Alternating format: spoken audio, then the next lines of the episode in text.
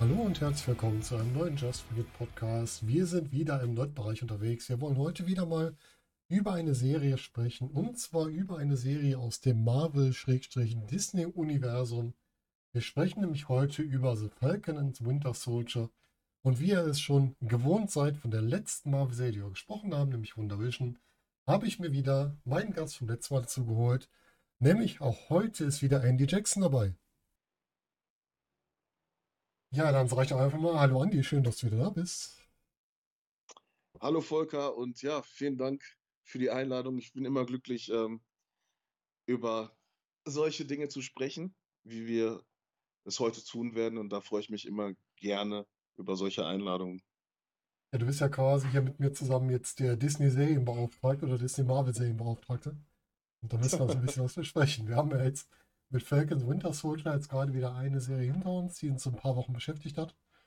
Wir sind jetzt auch so ein bisschen nach dem Ende der Ausstrahlung, wir konnten uns ein bisschen sacken lassen. Dass wir mhm. nicht direkt darüber gesprochen, sondern einfach ein bisschen Zeit haben nach den gerade mal sechs Episoden. Das war ja wirklich nicht viel eigentlich, ne?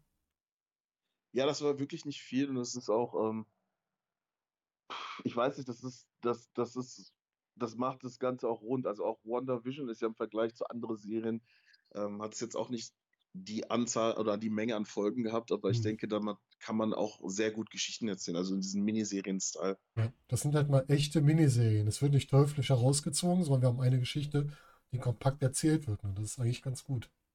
Ja. Einfach sagen. Wie war denn deine Vorfreude auf Falcon Winter Soldier?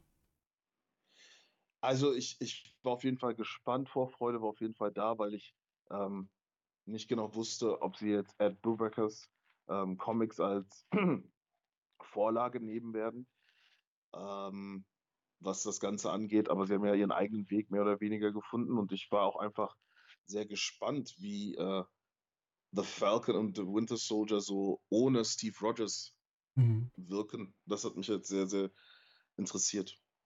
Ja, auf jeden Fall. Es war spannend, einfach mal zu sehen, auch wie die beiden Figuren funktionieren, weil ähnlich wie bei Wonder Vision sind ja auch sowohl Bucky Barnes, also der hat ja schon eine größere Rolle in manchen Filmen, aber gerade hier Sam Wilson, der war ja eigentlich nie so eine der Hauptfiguren, die man in der Serie hatte.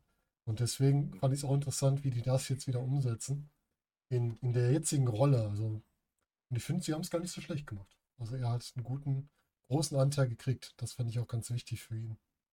Ja. Ja, lass uns die beiden mal einordnen, wo wir gerade stehen. Also einfach mal zurückblicken ins MCU. Wir haben Bucky Barnes, der im ersten Captain America-Teil ja aufgetaucht ist, als der gute Kumpel von Steve Rogers, der am Anfang mal ermutigt hat, weil Steve ja noch der, der kleine Hämpfling war, bevor er dann in das Supersoldatenprogramm gekommen ist. Und mhm. der dann mit ihm zusammen im ersten Teil quasi rumgereist ist, mit ihm gekämpft hat und dann im ersten Teil scheinbar verstorben ist. Und dann im zweiten Teil in Captain America and the Winter Soldier zurückkam als der benannte Winter Soldier und dort halt als ein, ja, russischer Hydra-Agent damit wieder ins MCU reinkam.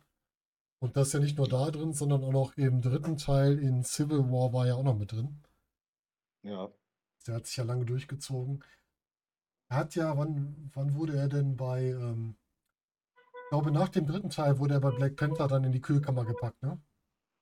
Ja, genau, also das war in den Post-Credits. Ähm, also eines von diesen Post-Credit-Scenes war das, wo er, mhm. wo das halt dargestellt worden ist. Das war bei Civil War, also dem mhm. dritten Captain America-Teil. Ja. Und dann ist er bei Infinity War wieder zurückgekehrt. Dann wurde er bei den, war er noch bei in Wakanda, wurde dann als äh, White Wolf quasi zurückgebracht und kriegte ja. dann noch seinen neuen Arm. Ne? Genau, genau. Diesmal aus Vibranium. Mhm, genau. Ist dann auch am Ende von Infinity War zu Staub zerfallen und dann im Endgame wiedergekehrt. Ich glaube, jetzt habe ich ihn soweit wieder auf dem Schirm. Ja. Was mit ihm passiert ist. Ja, gut. Äh, Sam Wilson, Falcon, ist dazugekommen im zweiten Captain America. War mhm. es, glaube ich. Wo man es dann mit dem schönen deutschen Spruch Achtung links am besten verknüpft. Richtig, also, ja. Wo die, wo die das Wetten, ja, nicht Wettrennen gemacht haben, aber dieses Trainingslauf gemacht haben. Und er dann mit Steve Rogers quasi so die neue Best Buddy-Kompierung gebildet hat. also nachdem er die mit Bucky hatte. Und der uns dann aber auch über die anderen Filme, genau wie Bucky Barnes, äh, mit begleitet hat. Ne? Der war bei, auch bei ähm, Civil War dabei, er war bei beiden Endgames dabei und er war bei Ant-Man mit dabei als so einen kleinen Cameo-Auftritt, was auch ganz lustig war. Ah, okay. Ich habe Ant-Man noch nicht geguckt, ne? Ah, ja, dann habe ich dich gerade ein bisschen gespoilert. Da du jetzt durch. Nö, das ist, ja, das, das ist nicht schlimm, weil ich Ant-Man, ich, ich mochte schon die Comic-Vorlage nicht so besonders. Ah, okay. Und ich bin dann halt so, ja, das ist ein Prinzip von mir, ne? Wenn ich etwas nicht feiere, dann gucke ich es auch nicht. Also es ist, es ist dann einfach so bei mir. Ist, ich weiß, ihr habt auch Big, also ein, ein, eine große Lücke in einigen, Geschicht, einigen Geschichten gehabt, aber Hm. Ich, ich konnte mich nicht dazu aufraffen, Ant-Man 1 oder 2 zu gucken. Ich, ich finde Ant-Man an sich, also ich habe nicht so viele Comics wahrscheinlich davon gelesen wie du, aber ich finde die Filme besser als die, die Comic-Geschichte. Mhm. Ähm, aber ich glaube, das liegt auch ganz viel dran. Die haben das ja auch sehr Comedy-mäßig umgesetzt. Und ähm, ob man das mag im MCU, das muss dann jeder für sich entscheiden. Also das Mhm. muss man nicht mögen. Mhm. Ja, auch Sam ist äh, weggeschnipst worden und wiedergekommen. Dann hat er auch sein Ja. schönes Zitat Achtung links wiederholt quasi im Finale. Ja, und Ja. dann haben wir das Endgame zu Ende gespielt, wo Steve dann in die Vergangenheit gereist ist und dort geblieben ist. Und als er dann ein alter Mann wieder aufgetaucht ist, hat er sein Schild an den guten Sam übergeben. Und äh, der hat zu dem Zeitpunkt noch gesagt, der Schild fühlt sich an, als würde er zu jemand anderem gehören. Und das ist im Grunde auch so unser Einstieg in die Mhm. neue Serie. Richtig. Ja, unsere beiden Titelfiguren, Sam und Bucky, die haben ja ganz unterschiedliche Geschichten erstmal gehabt. Fandest du, dass der Titel Falcon Winter Soldier ein bisschen irreführend war, weil die beiden doch relativ lange voneinander so ein bisschen ferngehalten wurden? Die wurden ja so, glaube ich, die halbe Staffel, die halbe Serie, haben die ja so jeder so ihren Teil gemacht und wurden erst danach zusammengeführt. Wie fandest du das? Also ich fand das ähm, im Großen und Ganzen trotzdem stimmig, weil ich äh, denke, dass das halt dazu genutzt worden ist, um die beiden Figuren nochmal äh, die Plattform zu geben, sich vorzustellen, den, den Zuschauern nochmal näher zu kommen, weil es sind ja eigentlich Nebencharaktere, wenn man es ganz genau nimmt. Mhm. Und äh, da war der Fokus musste ein bisschen auf die und deren äh, Beweggründe, ne? weil Iron Mans Beweggründe sind bekannt, Thors Beweggründe sind bekannt, weil die ihre eigenen Filme hatten. Und Winter Soldier, ja, wurde natürlich groß vorgestellt. Beide übrigens im selben Film haben ihr Debüt gefeiert. Aber äh, das ist halt, das ist dann nicht dasselbe, wie wenn man wirklich dann mal die Zeit nimmt, sich auch die Familie anzugucken von Sam oder auch wie Bucky damit klarkommt, mit all dem, was er getan hat. Zwar unter Gehirnwäsche, aber dennoch war es ja eine Menge. Und das war auf jeden Fall wichtig, auch getrennt von, äh, von also von je, dem jeweils anderen, das darzustellen. Ja, das stimmt. Dann lass uns mal auf so ein paar Aspekte der beiden eingehen. Ähm, Sam wurde ja auch oft damit konfrontiert, das fand ich total interessant, dass er ja eigentlich ein Avenger ist, aber solange die Leute ihn nicht erkennen, hat er auch mit diesen, ja, mit diesen rassistischen Vorurteilen zu kämpfen. Du kennst sowas ja Mhm. sehr wahrscheinlich auch aus eigenen Erfahrungen, dass man trotz einer gewissen Rolle immer noch mit diesen Vorurteilen hier und da zu kämpfen hat. Fandest du das gut dargestellt in der Serie? Ja, ich fand das äh, sehr gut dargestellt. Ich habe ähm, auch auf Reddit mir mal so ein paar Kommentare durchgelesen und äh, viele Menschen waren sehr schockiert. Also ich kann definitiv sagen, dass auch ich in der Berufswelt des Öfteren, ähm, ja, erst nachdem ich meinen Mund geöffnet habe, wu- wurde mir ein gewisser Respekt entgegengebracht.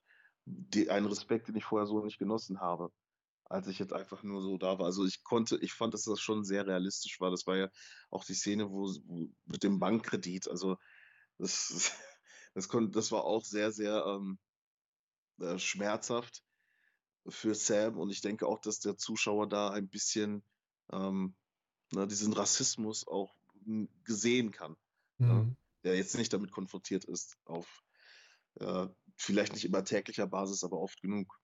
Ja, aber ist ja schön, dass du sagst, dass das auch authentisch dargestellt ist und nicht so überspitzt, weil ich kann mir das echt gut vorstellen, dass man immer noch, gruselig aber wahr, in der heutigen Gesellschaft von, von, ja nicht von allen Menschen, aber von einigen Menschen immer noch so behandelt wird. Und das finde Mhm. ich sehr, ja wirklich gruselig, dass das heute immer noch so ist. Wir leben jetzt im Jahr 2021 und eigentlich sollte sowas heute nicht mehr so sein, aber wir werden immer wieder eines Besseren belehrt, leider. Leider, das ist leider so. Aber es war ja auch ein wichtiger Aspekt seines Charakters, was sich dann zum Ende hin gezeigt hat. Da kommen wir später noch drauf. Ja. Was Ja. der daraus gemacht hat und was auch ein sehr guter Weg war.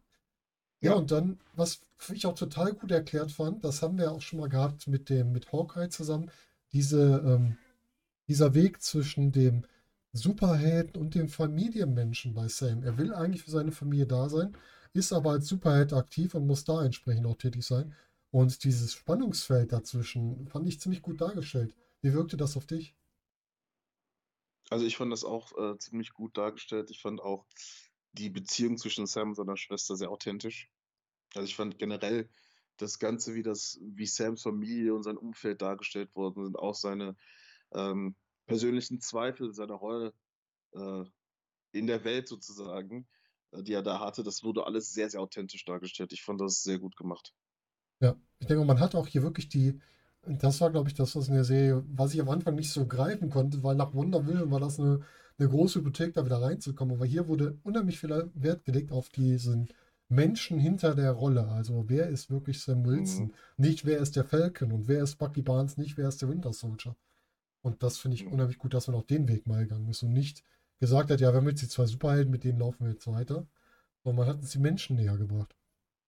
Mhm. Das ist ja auch das Thema von Bucky, dass er ja einmal bei einer ja, Psychologin, Psy- Psychiaterin ist, wo er quasi über seine Probleme spricht, aber auch im Leben mit den äh, Sachen abschließen möchte und quasi eine Liste hat, die er abarbeitet. Wie hast, hast du Ja. das verstanden? Hat er quasi, war es sein Ziel, mit allen zu sprechen, denen er Leid zugefügt hat, oder was war sein Ziel mit dieser Liste? Ich denke, ja, er hat ja bestimmte Ziele, die er töten musste. Hm. Und ähm, ich denke, da wollte er einfach Wiedergutmachung für sich, weil er, es ist ja so auch eine Art der, ja, der Vergewaltigung, die er durchmachen musste. Er hatte keine Kontrolle über seinen Körper. Er hatte keine Kontrolle über sich und es, er, muss, es, er musste Dinge tun, die er sonst so nicht getan hat. Und das über Jahrzehnte hinweg. Es wurden schreckliche Dinge mit ihm gemacht und vielleicht auch für sich, um selber damit abschließen zu können, möchte er diese Wiedergutmachung machen. Ich denke, dass das ein sehr, sehr logischer Schritt ist, weil wie soll er das sonst verarbeiten können? Ne? Das ist ja, Mhm. wenn man das mal so auf realistische, auf realistischer Ebene betrachtet, ist es schon ziemlich schrecklich, ne? Also ich Ja, möchte klar, nicht der Winter. Soldier sein. Das kann ja auch durchaus, wenn man das ein bisschen abschwächt überträgt, kann man das ja auch auf, vielleicht jeder auf sich beziehen, dass man so eine Liste hat von Menschen, die man in seinem Leben, die man irgendwie auf emotionaler Ebene verletzt hat und das quasi wieder gut machen will. So kann man das vielleicht für sich Mhm. übertragen im kleineren Umfeld. Ja, richtig. Und das, finde ich, hat man auch hier wiederum gut dargestellt, dass man halt so eine Ebene gefunden hat, wo man es darstellt, wo es nicht kitschig wirkt und man sagen kann, okay, Mhm. das kann ich nachvollziehen. Mhm. Weil der Kitschfaktor ist immer relativ schnell gegeben. Ne? Ja, also ich fand auch, dass das ähm, sehr realistisch auf jeden Fall gemacht worden ist. Äh, auch, dass er sich halt weigert, darüber zu sprechen. Ne? Das ist ja auch noch so eine Sache. Er ist, er kommt aus einer Zeit, ja, wo, wo ein Mann halt nicht über solche Dinge sprechen Mhm. wollte, auch gesellschaftlich. Ne? Das ist ja ungefähr ja, in der Zeit des Zweiten Weltkrieges. Ne? Das ist dann auch nochmal so eine Sache, wo ich fand, dass das auch sehr gut dargestellt worden ist. So. Er ist ja über 100 Jahre alt. Ja, er hat generell sehr viele, ähm, passiert ja öfter in der Serie, dass du diese gesellschaftlichen Andeutungen, was er halt so nicht kennt, dass das immer mal wieder vorkommt. Mhm. Das hat man auch gut eingebunden, um zu zeigen. Das war nämlich in den Filmen vorher, kam das ein bisschen zu kurz, dass er halt im Grunde, er ist ja genauso alt wie, äh, wie Steve Rogers. Das heißt, er hat ja genauso viel Leben erstmal zwischendurch verpasst und Mhm. ähm, ist halt genauso aus einer anderen Zeit und passt eigentlich nicht richtig in die aktuelle Zeit, zumindest nicht zu Beginn der Serie. Ja, Und das ändert sich ja auch Ab- alles dann im Verlauf. Ne? genau, das ändert sich alles im Verlauf und das ist auf jeden Fall auch, ja, da hast du recht, das ist auch ein bisschen zu kurz gekommen. Der Winter Soldier an sich ist zu kurz gekommen, fand ich, weil es halt ein, sehr- eine sehr interessante Figur ist. Mhm. Ja. Und ähm, ja, äh, ich finde, dass die Serie ihm auf jeden Fall sehr gut getan hat und das auch sehr gut dargestellt worden ist. Sein psychischer Zustand, auch die Angst, ne, die wollen wir ja später über andere Figuren noch sprechen, die er hatte, vielleicht wieder ne, in diese Situation gebracht werden zu können. Das ist äh, nicht einfach. Ja, das stimmt. Weil er halt immer die Angst hat, wieder diesen Rückfall zu erleiden, ne? Dass er immer Ja, wieder, irgendwann wieder dieser Winter Soldier sein könnte. Und damit wird ja auch, richtig. er wird ja sogar in die Rolle gezwungen, dass er nochmal als Winter Soldier auftritt. Das können wir gleich in Zusammenhang mit einer anderen Figur nochmal ein bisschen genauer drauf Genau. schauen.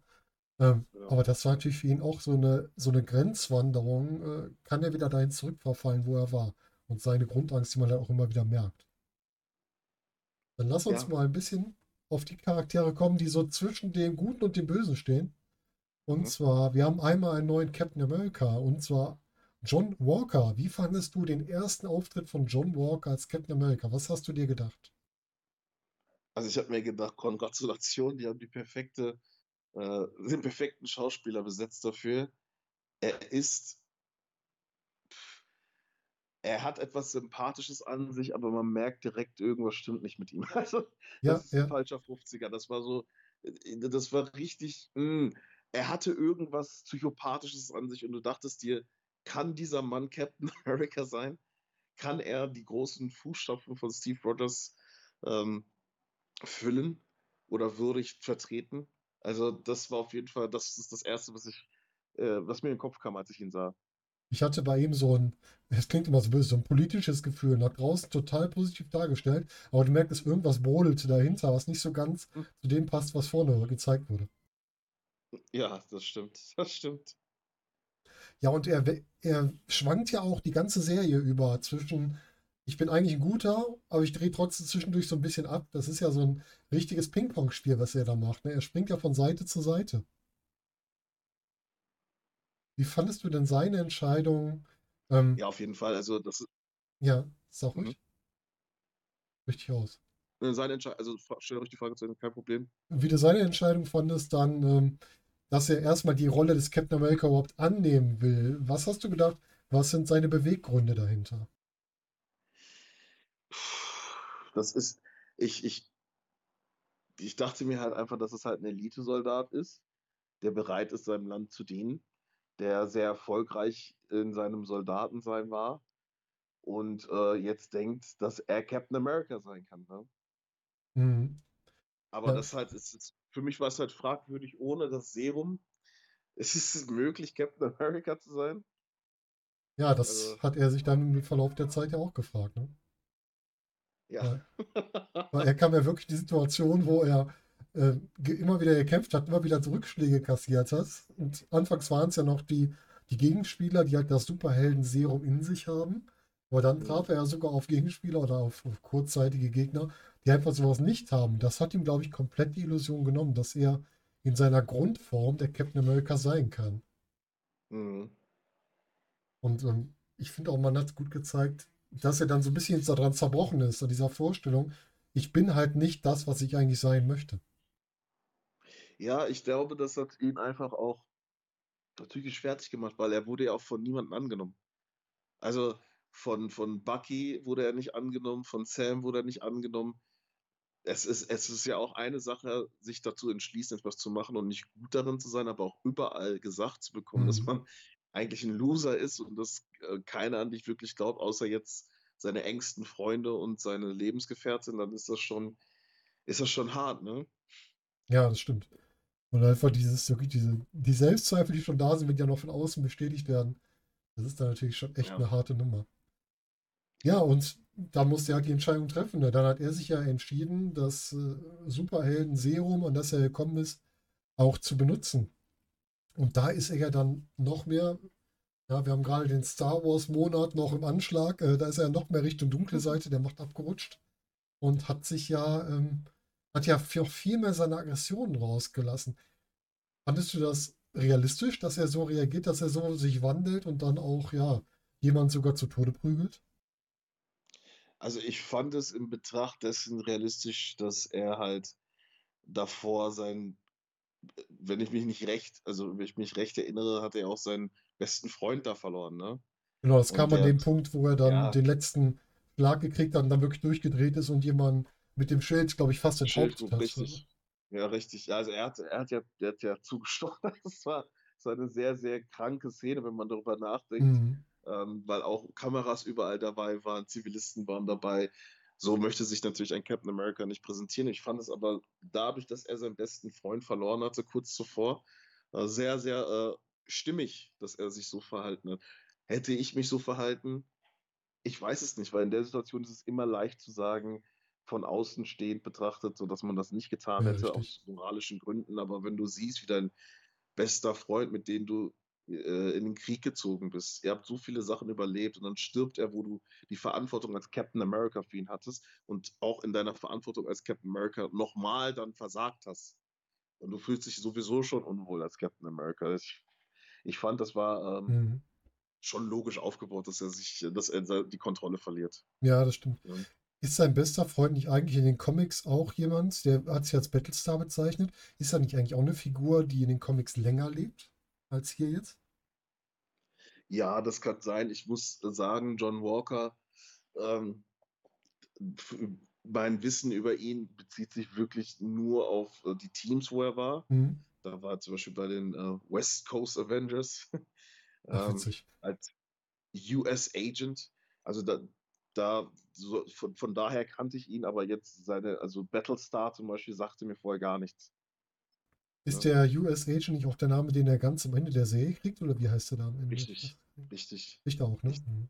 Genau, US Agent, so wird er äh, genannt. Also das ist halt seine, das ist halt der Preis, den er für seine Aggressivität tragen muss. Also er ist sozusagen Captain America und Punisher in den Comics Mhm. gemischt. Ja, ist auch eine interessante Kombination, weil das hat man ja immer die Sorge bei Captain America gehabt, dass man auch ähm, in die Richtung abrutschen kann, wenn man immer wieder merkt, wie die Ungerechtigkeit da ihre Kreise zieht. Und er hat Mhm. halt genau den Weg gemacht. Das fand ich mal sehr interessant, das so darzustellen. Mhm. Und dieses Bild, wo der dann da steht, wo der von allen Leuten da fotografiert wird und das Blut von dem Schild tropft, das war ein unheimlich gutes Bild. Ja, das fand ich auch. Also ich fand generell, dass das äh, cinematografisch sehr, sehr gut, sehr, sehr gute Bilder mit dabei waren. Äh, die gesamte Serie ist auf jeden Fall sehr gut gedreht worden. Mhm. Und ähm, das war auf jeden Fall ein krasses Bild. Also ich sag ja, also das, damit hat er sich seine Rolle als Kids, deshalb musste man ihm das auch entziehen. Also das, das war die logische Konsequenz. Ja. Kannst nicht, das, das kannst du nicht machen. Das fand ich auch sehr realistisch, weil wenn er weiterhin Captain America geblieben wäre, fände ich das sehr unrealistisch, ähm, weil es würde auf jeden Fall ein Echo geben bei Ja, so einer ja. Tat. Das sind ja aber diese öffentlichen Taten, wofür Leute auch schon für, ja nicht solche Fälle, aber für, für normale Fälle, wo vielleicht Beleidigungen sonst was sind, auch schon zurücktreten mussten im wahren Leben. Und da ist natürlich so extrem, dass so eine Vorbildsfunktion natürlich wieder abgegeben werden muss, ganz klar. Ja. Aber was ich ja wiederum interessant fand, am Ende der Serie, wir können immer so ein paar Vorgriffe machen, da hat er ja dann die Wahl, entweder er rettet jemanden oder er führt seine Rache weiter durch und da geht er wieder den anderen Weg und entscheidet sich für die Rettung, nicht dafür seine Rache zu verfolgen.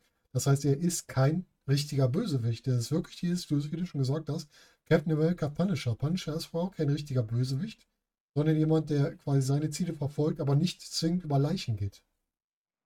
Das ist wohl wahr, aber ich möchte, ich weiß nicht, ich, ich muss dir dann diese Gegenfrage stellen. Würdest du dich in einem, sagen wir, es würde Superhelden geben, würdest du dich wohlfühlen mit einem Captain America, der John Walker ist? Nein, nein, auf gar keinen Fall. Dass er die Rolle abgegeben hat, war vollkommen in Ordnung. Ja, also ich weiß, was du meinst. Er ist nicht von Grund auf böse. Er ist jetzt kein, ja, kein, kein Thanos. Mhm. Also, weil ich finde, Thanos haben auch viele gesagt, dass er ein Anti-Held ist, aber ich finde nicht, denn ähm, wenn du einfach aus Gleichgewichtsgründen die Hälfte des Universums töten möchtest, das ist schon, das ist äh, krank. Ne? Es Und ist eine Motivation, die man verstehen kann, aber vielleicht nicht unbedingt für sich so akzeptieren kann, sagen wir es mal so. richtig, richtig, sagen wir es, ja, das ist auf den Punkt gebracht.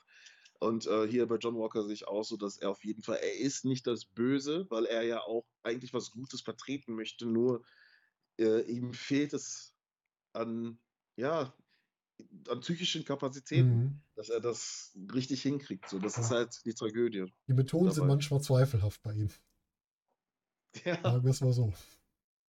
ja. Ja, und Walker ist ja nicht unser einziger, der so zwischen den Welten wandert, sondern jemand, den wir eigentlich als Gegenspieler kennen, den wir nämlich bei Civil War als den großen Bösewicht dann kennengelernt Mhm. haben. Und zwar Simo und der ist hier auf einmal Baron Simo. Da mal direkt meine Frage. Wie fandest du den Wandel, dass von einem, der eigentlich uns vorgestellt wurde bei, was bei, ich glaube bei Civil War war es ja, als jemand, der quasi nur als Bösewicht da ist, weil seine Familie in Sokovia gestorben ist durch die Avengers, der jetzt auf einmal hier als reicher Baron dargestellt wird. Gut, klar, im Comic ist er das, aber war er halt in den Filmen nicht. Wie fandest du diesen Wandel hier auf einmal?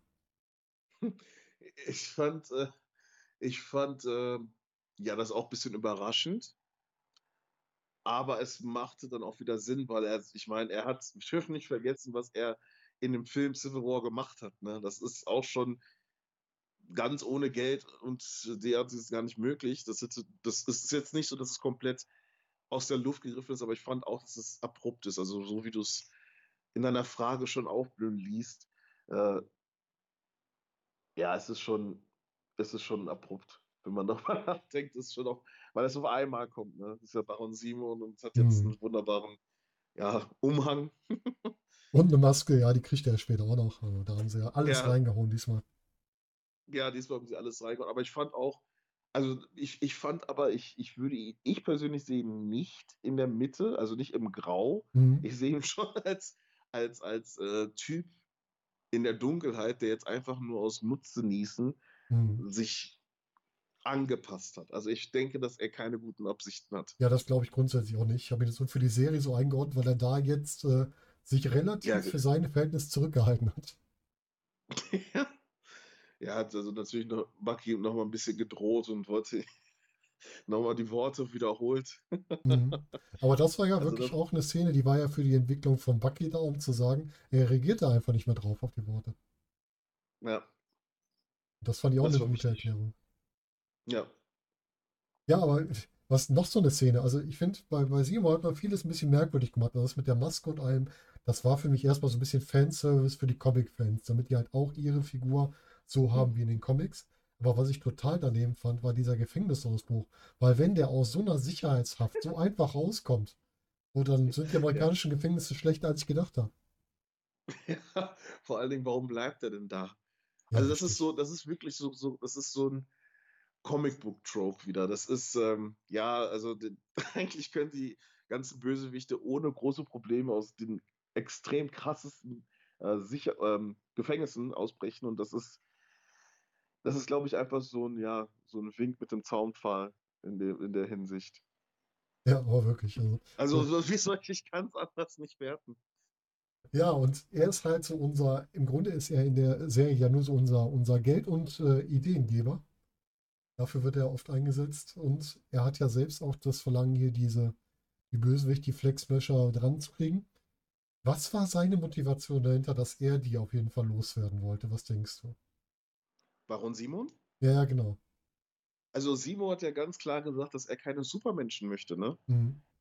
Und äh, das ist für ihn einfach ne, aufgrund der äh, Sokovia-Tragödie äh, absolut klar, dass er jegliche Wesen, die, die, die diese Kräfte haben, am liebsten vernichten würde. Mhm. Und deshalb konnte ich verstehen, weil diese Kali, ähm, da sieht man ja, wie es ein bisschen aus der Kontrolle geraten ist. Mhm. sie, sie, ich sie ist ja ganz klar ein Terrorist. Ja, auf jeden Fall. Auch, Die hat auch nichts auch Sympathisches an sich. nicht zwingend, ich, ich, fand, ich fand schon irgendwie, ich fand, ich konnte, ich konnte verstehen, warum sie das tut, was sie tut, aber ich fand es verwerflich. Ja, das ist auch wieder das Thema. Die, die Motivation ist verständlich, die Methoden sind überhaupt nicht verständlich. Absolut, also wo Menschen umkommen müssen, wo man extremen Terror macht, also ich finde, das ist, ich bin, im, ich bin kein Fan von Auge und Auge und Zahn und Zahn. Also das ist, das muss nicht sein. Das verstehe ich, bin ich ganz bei dir. Ja. Sollte Aber nie die also jeden- Motivation sein. Ja, sollte die Liebe zu Aber ich finde, ich, ich, ich fand, es, diese, diese äh, Miniserie hatte so viele interessante Figuren, Mhm. die, ähm, die jeder anders werten könnte. Zum Beispiel, du Stimmt. sagst, für dich ist Simo mehr der, ähm, äh, der, der, der auf dem grauen Pfad wandelt, aber ich finde, dass Kali genauso auch auf diesem grauen Pfad wandelt, Mhm. Weil das, was sie im Grunde machen möchte, nicht verkehrt ist. Nur wie sie es macht, hat mir ja gerade schon nochmal gesagt, ist nicht richtig. Also, und ich fand auch, sie hat ja sie war die Hoffnung für viele Menschen Ja, ja das auch. stimmt. Mhm. Ne? Also das fand ich auch, also Ja, sie hat, Unsinn. ja, Ja, sie hat einen guten Ansatz, aber sie hat halt, äh, das ist komplett aus den Fugen gelaufen. Mhm. Umgeraten heißt das, glaube ich, nicht gelaufen. Ja, ähm, wir können auch gerne direkt zu ihr rüberspringen, weil Simo ist halt, wir könnten natürlich müssen Simo noch kurz abhaken. Simo wird ja irgendwann dann rausgezogen aus der Geschichte und zwar, ähm, ja, er wird von der Dora Milaje abgeführt, die auftauchen. Das war für mich auch eine Überraschung, dass wir quasi hier die Leibgarde vom Black Panther haben, die natürlich Simo nicht vergessen haben, weil die ja, der ja Hm. für den Tod des Königs verantwortlich war. Und Ja. ähm, da finde ich ganz schön, dass man sowas mal fortsetzt, dass sowas noch Gewicht hat, dass es mal passiert ist. Und die wollen Simo sich halt schnappen. Ich wundere mich, habe mich nur gewundert, dass er am Ende dann ähm, ja im, sagen wir mal, im Marvel äh, Arkham Asylum sitzt, äh, nicht Arkham Asylum, aber im Marvel Knast sitzt und nicht äh, Mhm. irgendwo bei, bei Wakanda eingekerkert ist. Aber auf jeden Fall nehmen die ihn ja so aus der Gleichung ein bisschen raus und das auch recht unspektakulär, damit wir das auch noch abgehakt haben. Mhm. Ja, Bösewichte. Du hast Kali Morgenthau gerade angesprochen. Die Flexmasher, die große Gruppierung, die große Terrorgruppierung hier, die hier aufgebaut wird. Alles Supersoldaten, die das Superhelden-Serum quasi genommen haben. Hätten uns aber auch was abgeben können. Hier vom Super Soldaten-Serum. Ja, wenn man die richtige Einstellung hat, ist das ja sogar so, dass das auch die, es soll ja, wie die das beschreiben in der Serie, die Eigenschaften des Menschen verstärken. Das heißt, wenn du grundsätzlich ein positiver Mensch bist, dann wird das Positive verstärkt. Wenn du diese negative Anwandlung hast, wird das verstärkt. Das hat mir auch mit Paul Walker gezeigt, ähm, Mhm. was dann passieren kann. Das Gegenstück ist ja Steve Rogers. Und ich glaube, äh, ich würde jetzt einfach mal mutmaßen, soweit wie wir zwei uns kennen, hätte das bei uns eher positive Auswirkungen. Ja, ich glaube auch. Also ich hätte es gerne ge Also ich fand dieses, das, was mit, Kali Morgenthau gemacht worden ist, also diese Figur fand ich richtig gut. Also ich dachte erstmal, hm, hat mir jetzt nicht so ge- zugesagt am Anfang, aber je mehr diese Geschichte auch von ihr und ihre Verzweiflung, was sie darstellt für sich, weil sie sieht sich nicht, also das sind immer für, in meinen Augen die besten Bösewichte, die sich selbst nicht als Bösewichte sehen. Die Hm, selbst das denken stimmt. so, boah, das, was ich mache, ist voll schlecht. Ja, warum machst du es dann? Also, wenn du, wenn du, ähm, sie hat wirklich an das geglaubt, was sie getan hat, und sie hat geglaubt, dass sie einen positiven Unterschied macht. Mhm. Und das hat dieses Struggle, ich wollte nicht, dass sie stirbt. Ich wollte nicht, dass sie stirbt, Mhm. Mhm. Verstehe ich. weil Ja. ich genauso wie Sam gehofft hatte, dass man sie rehabilitieren kann. Ne? Ja, und Sam wollte ja auch eigentlich nicht, dass sie stirbt. Er hat ja immer mit ihr geredet, immer gesagt, wir müssen das anders lösen und wollte nicht, dass wirklich denen auch was passiert. Er wollte ja eigentlich die ganze Gruppierung davor auch schützen. Ne? Der wollte eigentlich, dass keiner von denen mehr Opfer sein muss, weil es schon genug Opfer gab, was eigentlich für mich die hundertprozentige Captain America-Mentalität ist. Es muss keine weiteren Opfer geben. Und ja, leider ist er da nicht so ganz durchgedrungen mit der Idee, weil halt auch immer wieder andere wie ein John Walker und so dazwischen gefunkt haben oder auch ein Simo. Ja, ja, das ist halt, das ist halt auch die, die Tragödie gewesen. Das ist ja das Schöne, weil jeder von diesen Figuren hatte eine Motivation. Ähm, in diesen Kampf einzugreifen, dass John Walker ne, an seine Rache gedacht hat, mehr als an, als an alles andere. Simo wollte einfach nur Kali töten, weil er, ne, wegen dem Supersoldatenserum. Hm. Und das, ich fand das, ich fand diese Dynamik wurde zum Finale hin unglaublich gut. So, also es gab noch andere Serien, die ich zu der Zeit gesehen habe. Ähm, Invincible. Und ich fand halt, ähm, dass es, wie unterschiedlich das aufgebaut worden Ja. ist. Und äh, was ich halt bei diesem, bei Marvel so interessant fand, war, dass jeder von den Figuren eine Motivation hatte, die also jedem bekannt war Hm. und es deshalb unheimlich spannend war. Hm. Wie in einem sehr, sehr guten Match, wo es, wo es in den letzten fünf Minuten geht, ähm, ein False-Finish nach dem anderen hat. Ne? Ja, richtig. Das ist halt wirklich, wenn du die Motivation kennst, kannst du auch viel mehr mitfiebern und auch, du siehst ja auch, dass die Motivation, selbst wenn Leute teilweise auf der gleichen Seite stehen, die Motivationen sich leicht widersprechen und dass es da halt auch Ja. Konfliktpotenzial gibt. Das ist so gut erzählt. Ja, ja.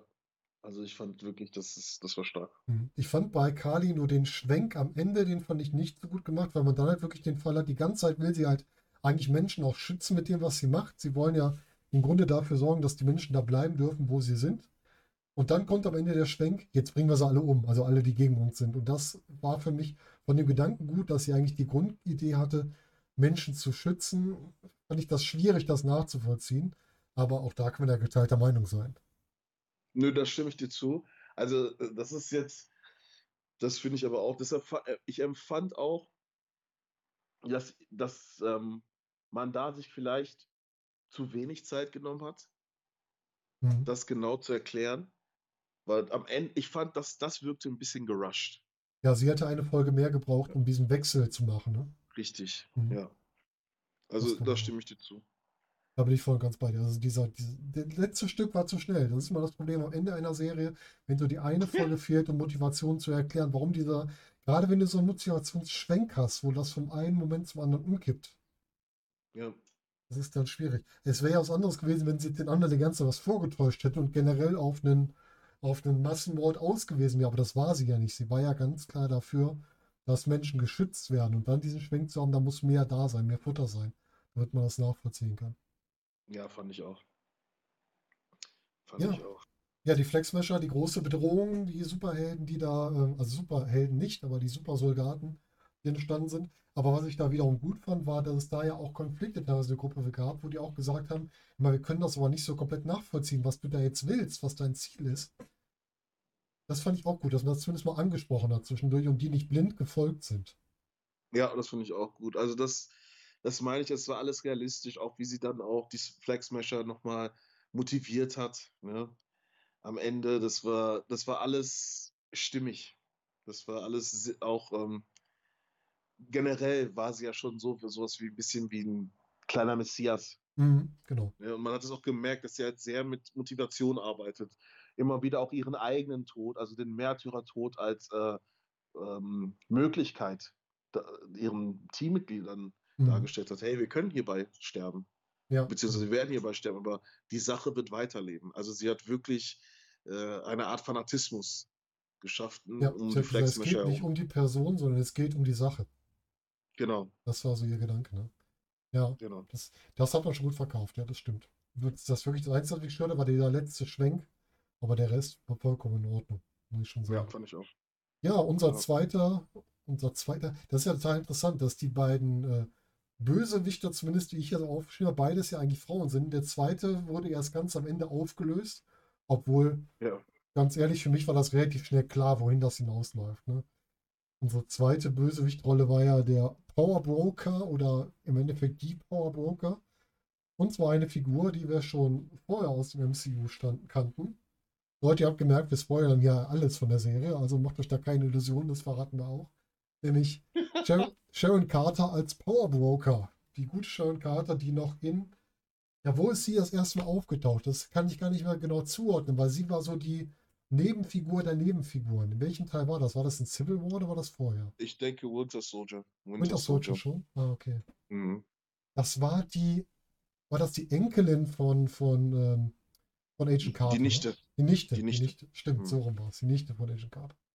Ja, und die jetzt dann quasi ausgestoßen wurde, die irgendwie nie rehabilitiert wurde. Da hat auch keiner in den fünf Jahren, wo alle anderen weg waren, wo sie immer geholfen hat, daran gedacht, sie vielleicht mal zu rehabilitieren.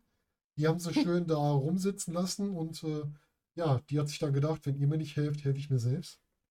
Und hat sich dann zum großen Strippenzieher, zur Gruppenstrippenzieherin entwickelt und zwar zum Powerbroker. Wie fandest du generell die Einführung des Powerbroker in dieser Serie? Das ist, das ist der Punkt, wo ich sage, das fand ich, das fand ich, das hat mir überhaupt nicht gefallen, weil mhm. es, ähm, ja, okay, jetzt bin ich ein bisschen am Mimin, weil äh, es ist, es ist völlig dem Charakter entfremdet worden. Also Sharon Carter in den Comics ist nicht so.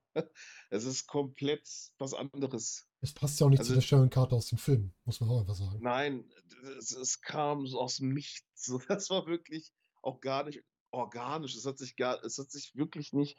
Ich bin immer noch der Meinung, dass es nicht sie kann nicht der echte Powerbroker sein. Irgendwas fehlt mir da. Mhm. Weil das, das fand ich schon ein bisschen traurig. Also, das hat mir nicht gefallen, muss ich sagen. Ähm, auch ihre gesamte Rolle war so.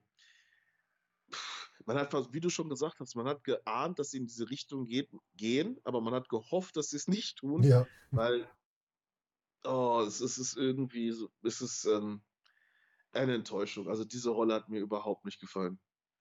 Nee, Hat voll das Ganze auch nicht wirklich, weißt du, hat das Ganze auch nicht wirklich, war sie jetzt, wenn, wenn, wenn der Power Broker nicht dabei gewesen wäre, okay, eine wichtige Sache wäre mit dem Serum natürlich gewesen, Mhm. aber ähm, abgesehen davon wäre der Power Broker nicht notwendig in dieser Geschichte Genau, gewesen. genau. Hat es die Figur gebraucht? Eigentlich nicht.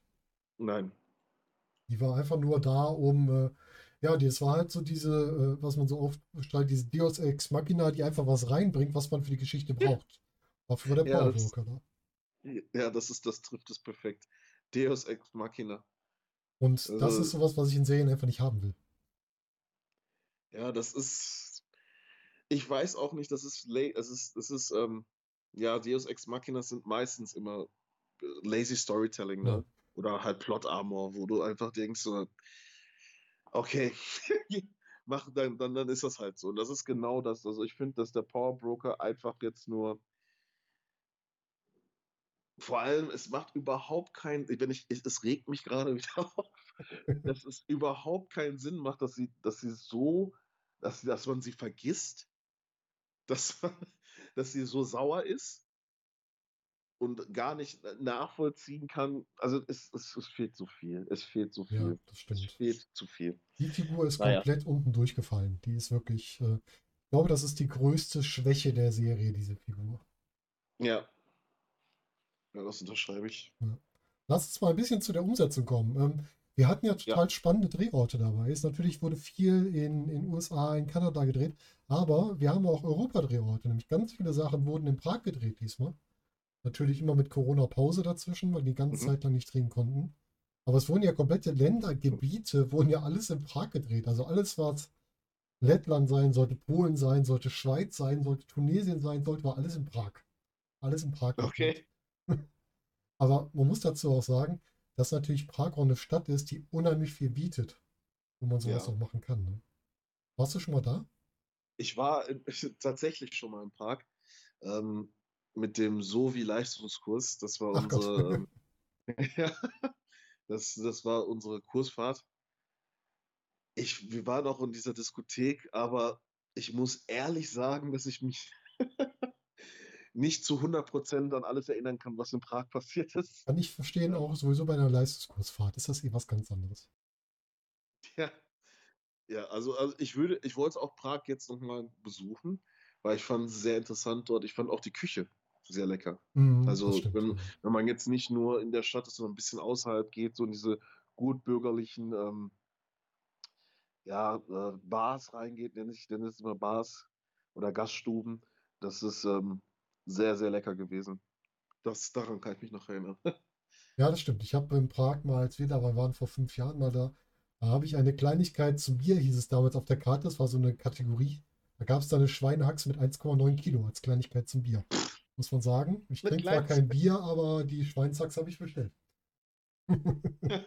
1, und, und hast du geschafft? Ja, war Gott sei Dank ein relativ großer Knochen drin, sonst hätte ich es wahrscheinlich nicht geschafft. Aber ja, kann man essen. Danach ist halt so ein bisschen das Fresskoma da, aber äh, ja, kann man essen. Ja, aber ich möchte auch nochmal nach Prag. Also es ist eine sehr schöne Stadt, bietet unheimlich viel und halt auch sehr viele interessante Spielorte, was man hier auch gesehen hat. Also ich fand generell auch die Stimmung, die der Film durch die verschiedenen Drehorte gezeigt hat, die passte auch immer zu dem, was man aussagen wollte. Mhm. Du hast gerade die Diskothek angesprochen. Was sagst du denn zum tanzenden Simo? Ja, da gab es ja sogar ein einstündiges Video. Das habe ich mir aber nicht angeguckt. äh. Also ich fand, ich fand das sehr cool. Ich fand auch Simo, es hat mich gefreut, dass ein deutscher Schauspieler ähm, so gut ankommt auch und auch Mhm. seine Rolle sehr, sehr gut spielt. Ne? Also ich finde, er hat Baron Simo, den ich in den Comics pff, jetzt nicht so cool fand, das ist jetzt nicht, finde ich absolut cool. Also absolut cool, wie er, er ähm, Daniel Brühl ist Rolle ein großartiger Schauspieler, muss man sagen, dafür. ja, Daniel Brühl ist super. Also ich hätte das früher nie gedacht, wenn ihn aus seinen frühen Werken noch kennt. Ja. Aber das, das ist auch das, was ich auch bei, bei Leonardo DiCaprio lang gedacht habe, als ich seine frühen Filme gesehen habe. So, Boah, das wird nie was, aber wie die sich entwickelt haben. Mann, Mann, ich fand es, also ich, ich fand die Cup, also ich fand schon sogar schon seine früheren Filme recht stark. Also The Beach, äh, Jim Carroll, Die Straßen von New York. Nee, der, der lief an mir ein bisschen vorbei, der gute Leo. Aber mittlerweile bin ich da auch sehr überzeugt. Okay. Wo Leo hat er hat dich denn mich, glaube ich, gekriegt mit Catch Me If, if You Can, hat er mich, glaube ich, Ja. gekriegt. Ja, okay, dann. Ich glaube, das war's. Das, da mit, mit ja, äh, dem guten Tom Hanks zusammen, das war, glaube ich, so der Film, wo ich gesagt habe, okay, er kann was. Ja, aber Daniel Brühl ist echt großartig in der Rolle. Ich bin auch froh, dass er quasi uns noch zur Verfügung steht, weil er jetzt einfach nur, einfach nur wieder im Knast sitzt und wir wissen ja, er kommt da heraus. ja. Das ist ja nicht ein Problem.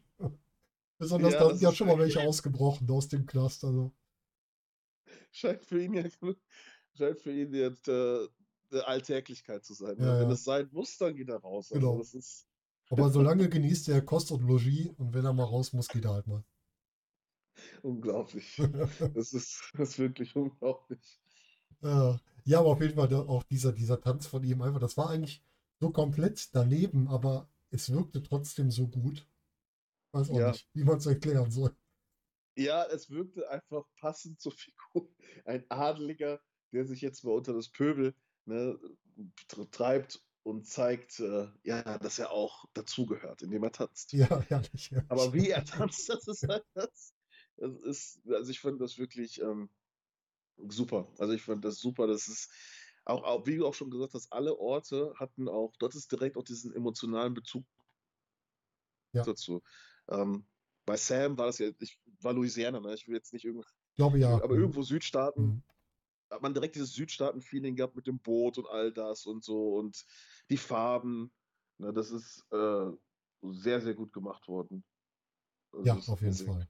Auf jeden Fall. Ja.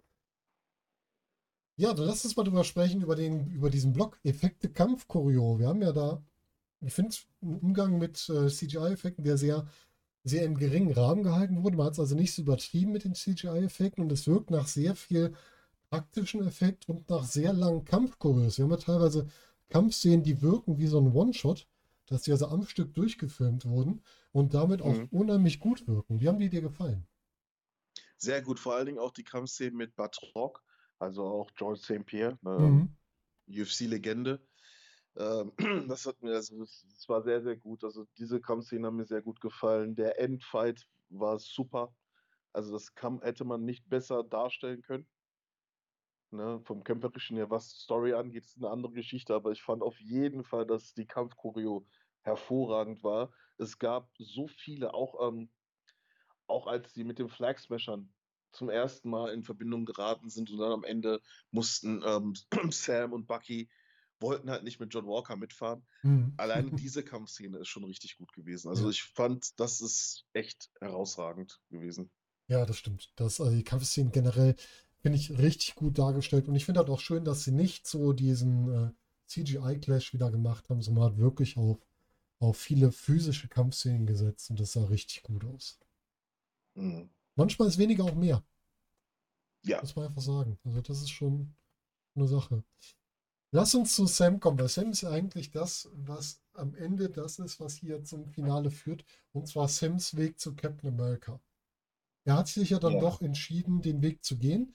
Und zwar den, dazu hat er sich entschieden, trotz dass ihm jemand gesagt hat, wenn du Captain America wirst, bist du ja doch wieder nur einer wie die anderen. Wie fandest du den Auftritt von dem, ja, schwarzen Isaiah Bradley. Genau, Isaiah Bradley. Uh, also da muss ich sagen, die Serie hat, ich muss ehrlich sagen, ähm, am Ende, als Sam da seine Rede gehalten hat,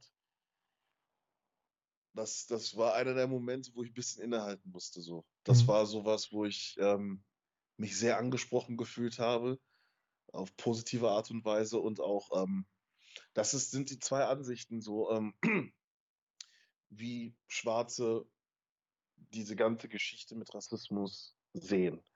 Einmal hast du diesen modernen Ersuch von Sam, der versucht, trotz aller Unstimmigkeiten noch ein gemeinsames Wir zu finden. Mhm. Zu sagen, all das ist passiert, all das ist schrecklich, ja, aber wir können es besser machen. Und dazu muss man den ersten Schritt gehen. Und man kann sich nicht für immer verstecken. Man kann nicht ähm, das, was einem angetan worden ist, immer als äh, Entschuldigung nutzen, nicht weiterzugehen. Ja, das ist halt, das ist diese Sichtweise von Sam und von Isaiah, ist die Sichtweise, es wurde mir so viel Schreckliches angetan. Ähm, ich hasse einfach alle Menschen, die damit so was etwas zu tun hatten. Mhm. Ich sehe mich nicht als Teil von Amerika, weil ich von Amerika äh, missbraucht worden bin. Das sind halt diese zwei Gesichtspunkte und aber am Ende hat man ja gesehen, dass Isaiah unglaublich litt. Er hatte unglaubliche Schmerzen, die er in sich trug, war, Mhm.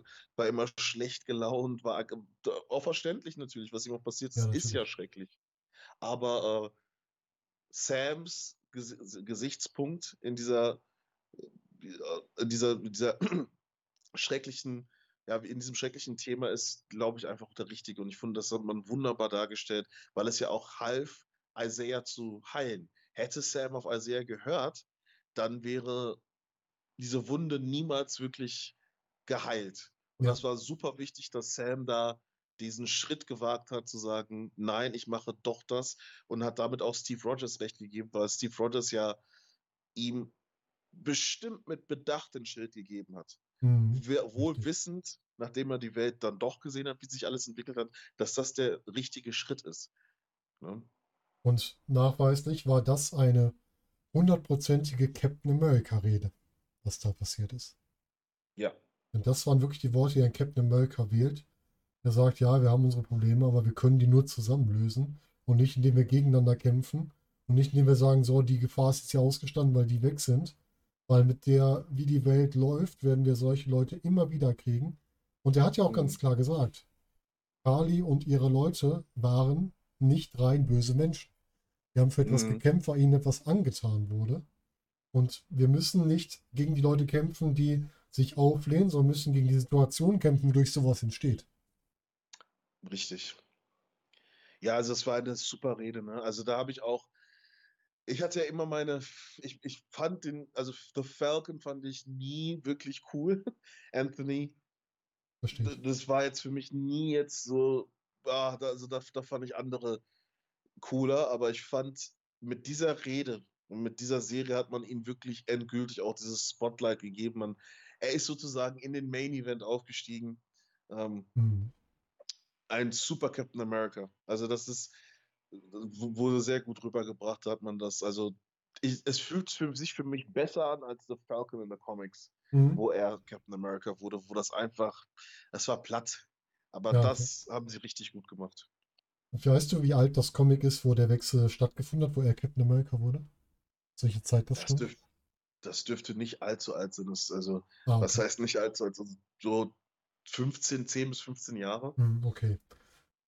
Ja, da war natürlich auch die, äh, vielleicht auch die Denkweise noch nicht so weit fortgeschritten wie heute, wobei es ja heute da immer noch Schwächen gibt, aber vielleicht hat das Ja. deswegen auch der Serie gut getan, dass man da ein bisschen vielleicht schon mehr drüber nachdenkt, über die ganzen Situationen.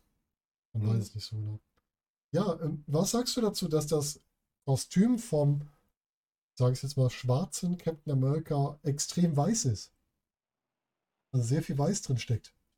Also das ist halt das Comic-getreue Kostüm. Ich, ich habe das gar nicht so auf. Ich fand es ich fand's cool. Ich fand das Mhm. Kostüm cool. Und ich finde auch so, es ist auch gut, dass viel Weiß da drin ist, weil ich finde, wir Mhm. müssen langsam mal auch als Spezies Mensch davon absehen, Unterschiede zu machen in den Farben. Ja, wir können eigentlich alles.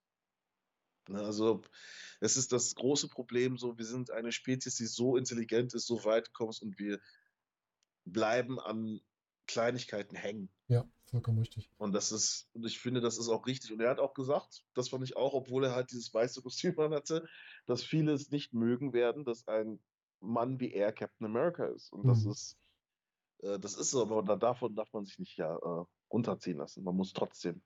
Und ich finde, das ist ein super Kostüm. Ähm, sieht auch aus eher wie ein ähm, Eagle als ein Falcon. Ja, stimmt. Also, Und das, das ist cool.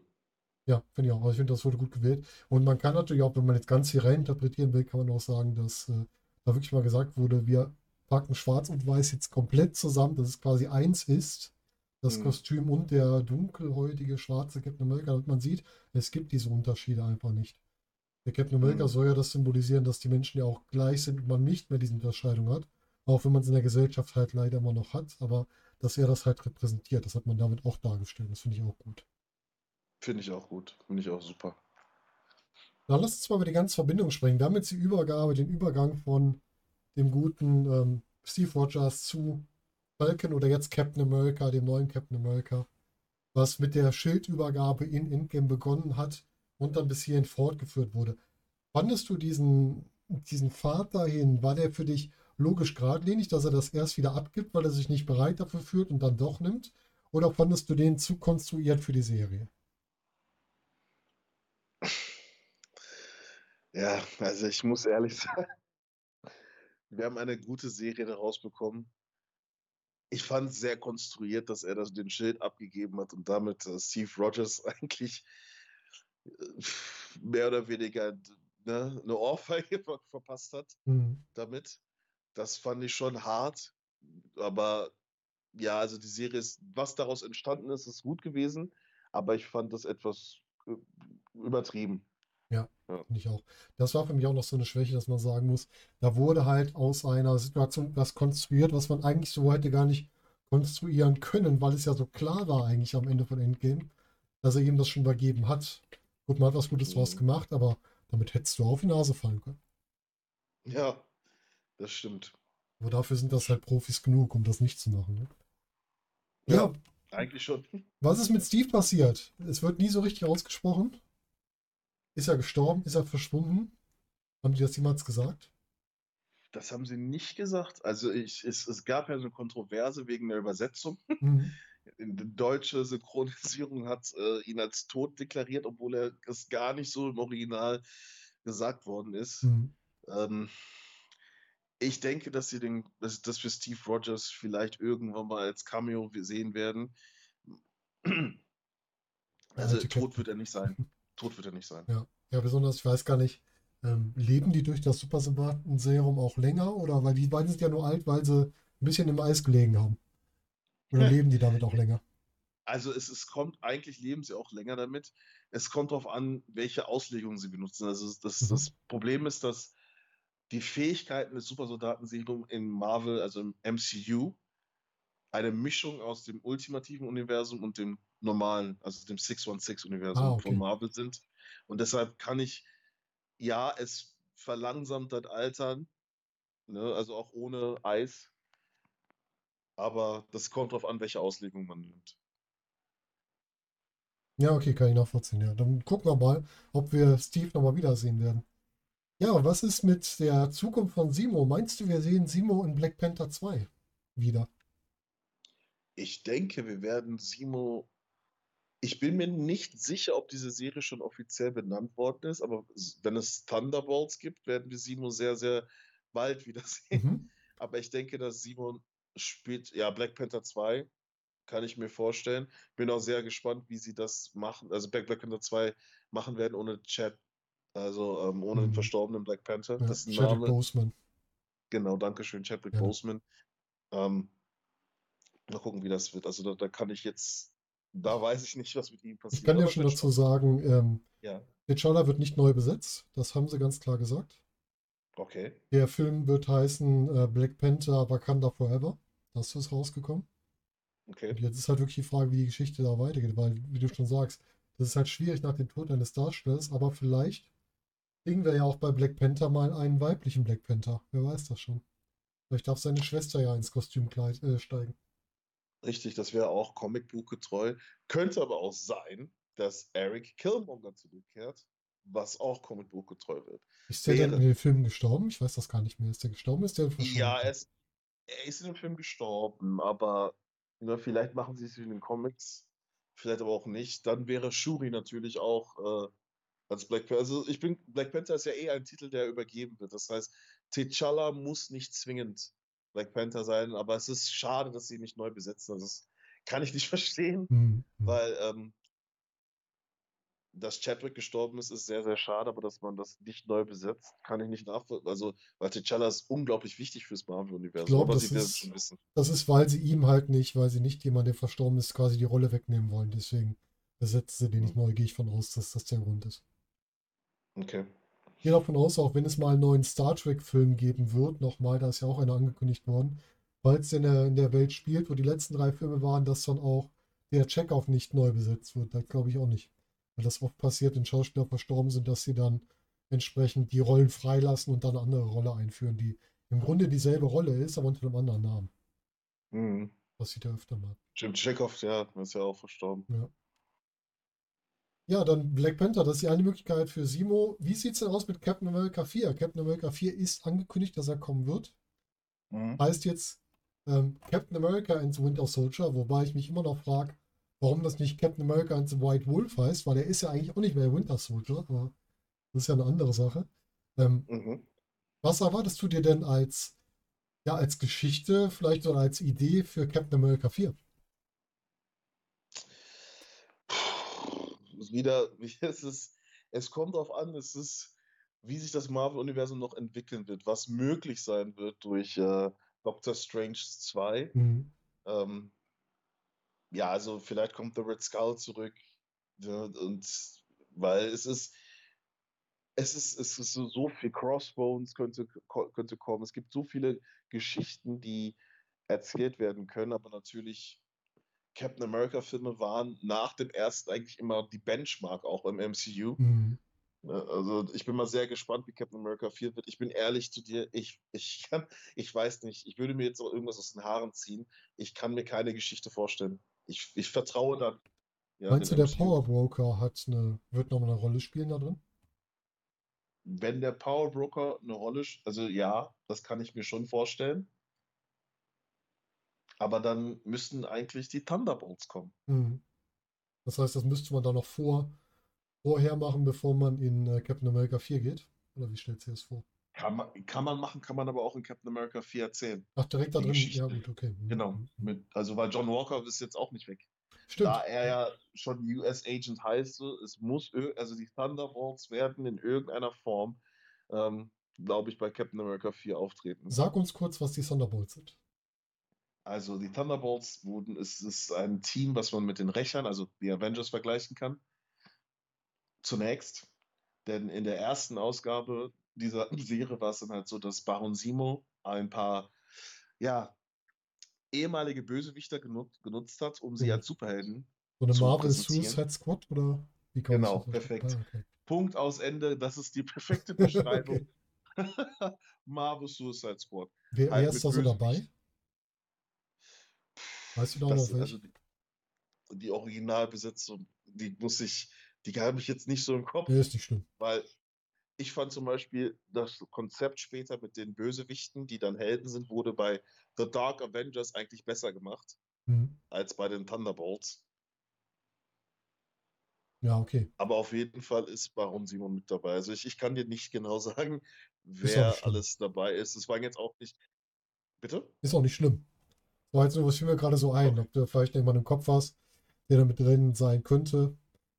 Aber ja gut, Simo, wenn Simo schon drin ist, dann kann es ja darum alles Mögliche äh, fahren. Da weiß man eh nicht so genau, was einen da erwartet. Ja.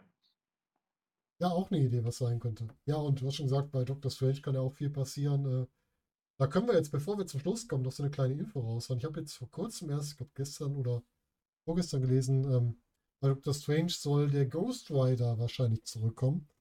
Aber ein neuer Ghost Rider. Weder Nicolas Cage noch der Ghost Rider aus den Serien, sondern ein komplett neuer Ghost Rider. Aber die Figur, die auch Nicolas Cage gespielt hat. Also kommt Johnny Blaze zurück. Genau, Johnny Blaze, richtig. Ähm, mein Gott, also dieser Film ne, von Doctor Strange. Also das, das wird dann, Wanda, Ghost Mhm. Rider, also den muss man gucken, ne? Das, Das ist, das ist das ein ist ganz fantastisch. großes Sammelsurium. Das könnte schon fast wieder ein Avengers-Film sein, ne? Bei dem, was da ja, alles auf drin jeden ist. Fall. Und überall, wo The Ghost Rider und Doctor Strange zusammenarbeiten, es ist, dann können wir auf Mephisto auch hoffen, weil der wurde ja schon für WandaVision ne, immer wieder geteased, aber dann wurden wir mit Agatha Harkness vertröstet. Aber wer weiß, wenn Mephisto kommt oder Nightmare, es ist, die Mhm. Möglichkeiten sind, oh, oh mein Gott. Ich finde auch mit Die dem Ghost Rider steigen die Chancen auch auf diese beiden. Ja, absolut. Also, Absolut. ich muss sagen, das ist schon krass. Oh, das ist eine geile Nachricht. Also das wusste ich nicht mit Ghost Rider, das ist richtig geil. Ja, das ist jetzt gerade eine Info rausgekommen, ist, dass der wohl dabei sein soll. Ich weiß nicht, ob es schon offiziell bestätigt aber das war das letzte, was so rumge rumgeisterte, was so gut zum Ghost Rider passt. Ja, da haben wir da auch eine ganze Menge, auf das wir uns freuen können. Gibt es noch Sachen, aus die du dich jetzt aus der nächsten Marvel-Phase freust, die jetzt startet? Wir starten ja mit äh, Black Widow jetzt quasi in die ja, nächste filmerische Phase, sagen wir mal. Also, wir Also, ähm, hm?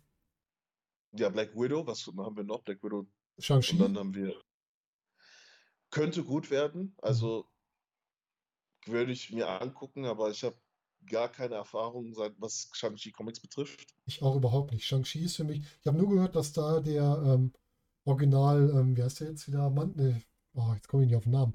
Der von Ben Kingsley gespielt wurde in Iron Man 3. Wie heißt er? Die Der Figur. Mandarin. Der Mandarin, danke. Dass da der Original Mandarin quasi herstammt. Aus Shang-Chi. Und Mhm. äh, dass das vielleicht da eingeführt werden könnte, also der echte Mandarin. Ja, das wäre interessant. Ja. Also das wäre cool. Gut, Doctor Strange, klar, haben wir gerade drüber gesprochen. Mhm. Da zähle ich auch ganz viel drauf, weil ich mich auch freue, ähm, Benedict Cumberbatch als Doctor Strange wiederzusehen. Mhm. Thor, Thor Love and Thunder, der nächste Thor-Film. Habe ich Angst.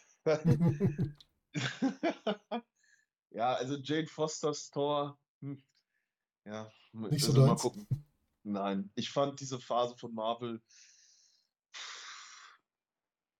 Ich bin immer ein Freund davon, wenn man neue Helden kreiert, Hm, anstelle anderer Helden halt entweder ein anderes Gender zu geben oder eine andere Hautfarbe oder Mhm. sowas. Das finde ich, das ist A, kreativlos und B, bringt das nur unnötig Zündstoff zwischen ähm, den Kulturen, der, der, der, nicht notwendig ist. ja, verstehe ich. Superman soll ja jetzt auch schwarz werden, finde ich nicht in Ordnung. Ja, habe ich auch gibt- gehört. Hm.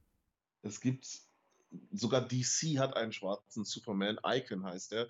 Nutzt doch diese Geschichte, anstelle etwas zu machen, was wieder nur Zwietracht zwischen uns bringen wird. Aber Ja. egal. Und auch nicht, auch das, äh, abgesehen davon noch, das Aufwärmen der immer gleichen Geschichte mit dann wieder einer anderen, einer anderen Person, die das trägt, das macht es auch irgendwann müßig. Ja, Oder dazu. ich Also, auch. Ein, ein schwarzer Superman ist vielleicht eine Idee, die im ersten Moment gut klingt, aber es ist trotzdem die gleiche Geschichte. Das heißt, Ja. du schaffst fast nichts Neues mit dem schwarzen Superman. Das finde ich schade. Wiederum. Ja. Ja, äh, Eternals habe ich ganz vergessen. Die kommt natürlich auch.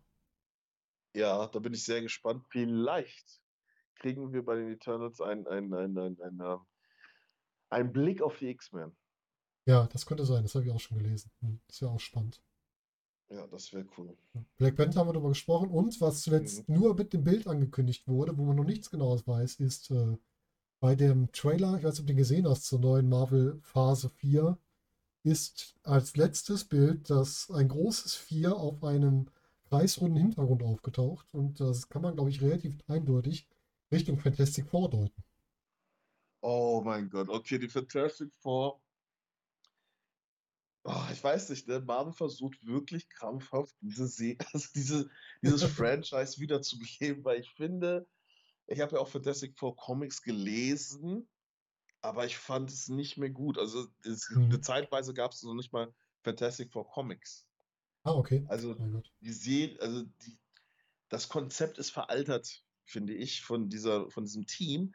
Aber Marvel hat mich mit damals mit Iron Man aus den Socken gehauen Mhm. und deshalb lasst uns einfach gucken, was wir mit Fantastic Four Ja, machen. das stimmt. Ich habe bei Fantastic Four immer die Angst von äh, X-Men Dark Phoenix. Das haben sie auch schon zweimal versucht und zweimal ist in die Hose gegangen. Und äh, Fantastic Four ist halt auch immer, der letzte Fantastic Four-Film war zum Schämen.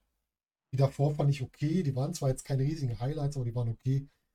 Aber es ist Mhm. halt auch vorsichtig zu genießen, das Thema. Ja, ich war weg, als ich gesehen habe, dass Johnny Storm schwarz war, habe ich mir den Film nicht angeguckt. Ja, ist Ich so ganz ganz, gut. weil ich, weil ich mir denke, das muss nicht sein. Das ist nicht notwendig. Aber ja. Manchmal ist es halt Quatsch, was man daraus macht. ne? Man muss es nicht auf Teufel komm raus machen. Und wenn man es halt so aufdrückt, ist immer blöd, weil eigentlich sollte es selbstverständlich sein, dass das, äh, dass Menschen unterschiedlicher Körperfarbe sind, aber je mehr man es den Leuten aufs Auge drückt, desto ähm, unnatürlicher wird es wieder. Richtig. Das ist genau wie das Thema, dass man dann Filmfiguren hat, die dann auf einmal, ähm, die vorher männlich waren, dann weiblich besetzt werden, auch um das aufzudrücken. Und aufdrücken ist immer schlecht. Es sollte natürlich sein, dass eine Rolle immer verschiedene Geschlechter annehmen kann. Oder halt auch mal keine klare Geschlechterzuordnung hat. Ja. Also ich bin auch, wie gesagt, der Meinung, dass das, es ist müßig. Also es gibt so viele Helden, man kann neue Sachen kreieren. Aber naja, das ist, das ist halt so. Also Fantastic Four wenn das kommen sollte, bin ich sehr gespannt. Ich finde mit den, also wenn sie so fahren wie mit allen anderen MCU-Sachen und sich an dem ultimativen, also an dem Ultimate Marvel Universe bedienen, dann wird das gut werden, weil ich Mhm. fand die ultimativen Fantastic Four richtig gut. Also das war äh, ein richtig gutes Comicbuch. Das, wird Spaß gemacht zu Ja, lesen. okay. Bin ich gespannt. Kenne ich noch nicht, aber ich freue mich drauf, wenn du sagst, das ist spannend. Dann äh, wird das garantiert gut. Und noch ein letztes Gerücht, was gerade rumgeistert zum Abschluss unseres Marvel-Podcasts, ist der neue große Bösewicht für die Phase 4. Und zwar wird aktuell gemunkelt, dass, äh, wie heißt der Gute, der grüne Goblin zurückkommt und, äh, Oh, Norman Osborn. Norman Osborn, genau. Und der soll der große Bösewicht für die Phase 4 werden. Aber das ist nur ein Gerücht, das was gerade rumläuft. Das wäre natürlich sehr cool, würde ich sagen. Ich bin ehrlich, wenn Norman Osborn der sozusagen neue Thanos wird, ich verspreche, dass die- diese, das, also Besetzung ist natürlich auch, aber da hat das MCU bis jetzt noch nie enttäuscht. Hm. verspreche, dass es einer der besten Bösewichte sein wird. Also der Joker ist nichts gegen The Green Goblin. Also Ja, das glaube ich. Der ist ja auch so vielschichtig, ne? Das ist das Coole an dieser Figur.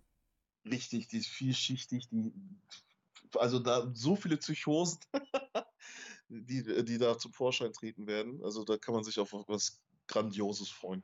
Und ich stelle mir gerade, ich hatte gerade ein Gesicht im Kopf, als wir darüber gesprochen haben.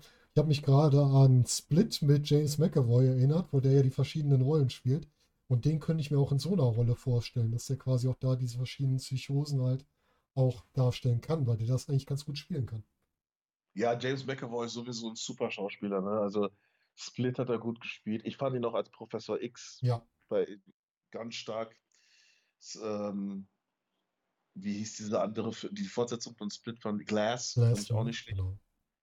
Also, das ist, James McAvoy weiß, was er tut. Ja. Ja. Ja, sind wir gespannt. Aber damit schließen wir The Falcons Winter Soldier. Eine Serie, die wirklich Spaß gemacht hat. Sechs Folgen kann man auch gut weggucken, wenn man Disney Ja. Plus eh hat. Und äh, ja, wenn ihr es noch nicht gesehen habt, guckt es euch an und äh, freut euch auf das, was euch geboten wird. Andy, es war mal wieder ein Fest mit dir hier über die Serie zu quatschen. ja, Volker, ich hatte auch sehr viel Spaß. Und ja, ich bin immer gerne wieder da, falls wir über sowas quatschen. Das machen wir auf jeden Fall. Wir werden uns wieder eine neue Serie suchen, euch wieder was Neues präsentieren. Und bis dahin wünschen wir euch allen noch einen schönen Morgen, Tag, Abend oder Nacht, je nachdem, wann ihr das hier hört. Und bleibt uns gewogen, seid wieder dabei beim nächsten Mal. Bis dahin, macht's gut.